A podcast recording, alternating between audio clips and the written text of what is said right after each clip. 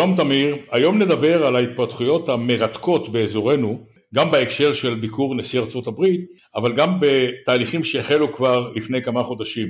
המדינות באזור, כמעט כולן, מבינות שאיראן מהווה ותהווה איום עליהן, גם מבחינת היכולת הגרעינית שהיא תשיג, ללא ספק, מול ההתברברות של אירופה ואמריקה עם כל מיני שיחות סרק על הסכם, וגם מבחינת יכולת טילים בליסטיים שתהיה למדינה הזאת.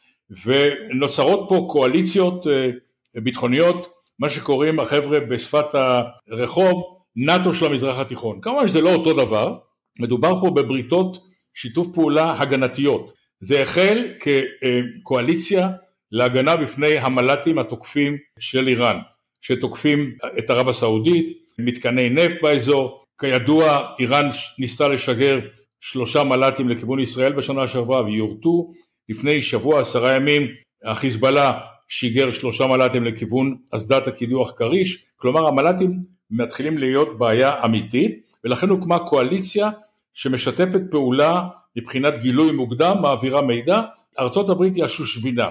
משם נוצרה קואליציה נוספת אווירית, גם כדי לש... להחליף מידע בזמן אמת על איומים אוויריים מסוגים שונים, כדי שכל מדינה תוכל להזהיר את השנייה שנגיד טיל בליסטי או מטוס איראני בדרך לאחת המדינות שהיא חברה בקואליציה. בימים האחרונים על רקע הביקור של הנשיא ביידן בישראל מדברים גם על הרחבת הקואליציה לנושאים קרקעיים וימיים. כאשר מסתכלים על האיומים פה יש נוכחות גדולה של איראן בים האדום, יש כמובן את החיזבאללה שמאיים על אסדת כריש, יש לחיזבאללה אה, צוללות כיס שאנשי צפרדע יכולים לבצע חבלות תת ימיות, יש בעיה ימית גם פה וגם באזורים של המפרץ הפרסי ים סוף. אז נוצרת קואליציה. מה שמעניין בימים האחרונים זה התווספות של קואליציה יבשתית ופה אולי תבאר, תמיר, במה מדובר כשמדובר בשיתוף פעולה יבשתי?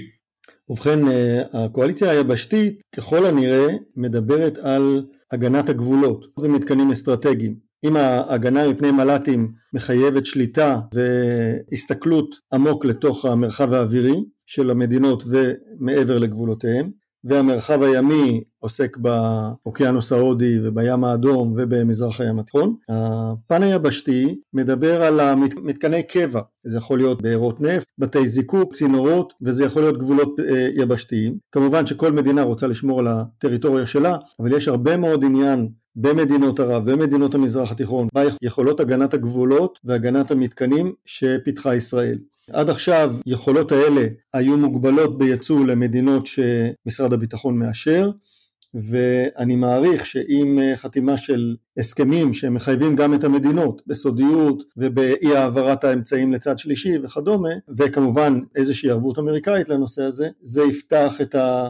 דלת בפני יכולות מתקדמות להגנת גבולות והגנת מתקנים שיוכלו להשתלב בתוך מערך כזה. כמובן ששיתוף הפעולה בעצם הופך לשיתוף פעולה רב-ממדי, ממש כמו ששדה הקרב הופך לרב-ממדי, גם שיתופי הפעולה בין מדינות הופכים לרב-ממדיים. כן, זה בהחלט התפתחות מעניינת גם מבחינת השותפיות הפוטנציאליות או השותפות שכבר משתפות פעולה.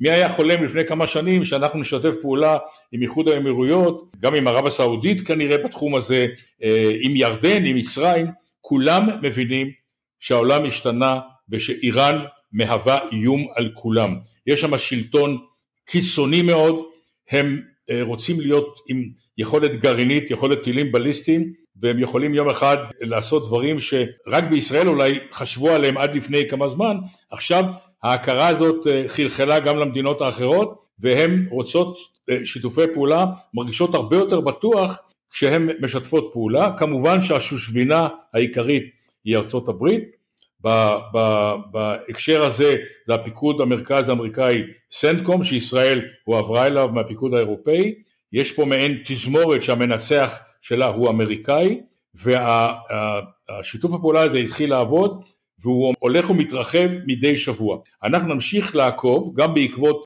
הביקור של הנשיא ביידן ונדווח לכם על התפתחויות באחד מהפודקאסטים הבאים שלנו. תודה תמיר ולהתראות.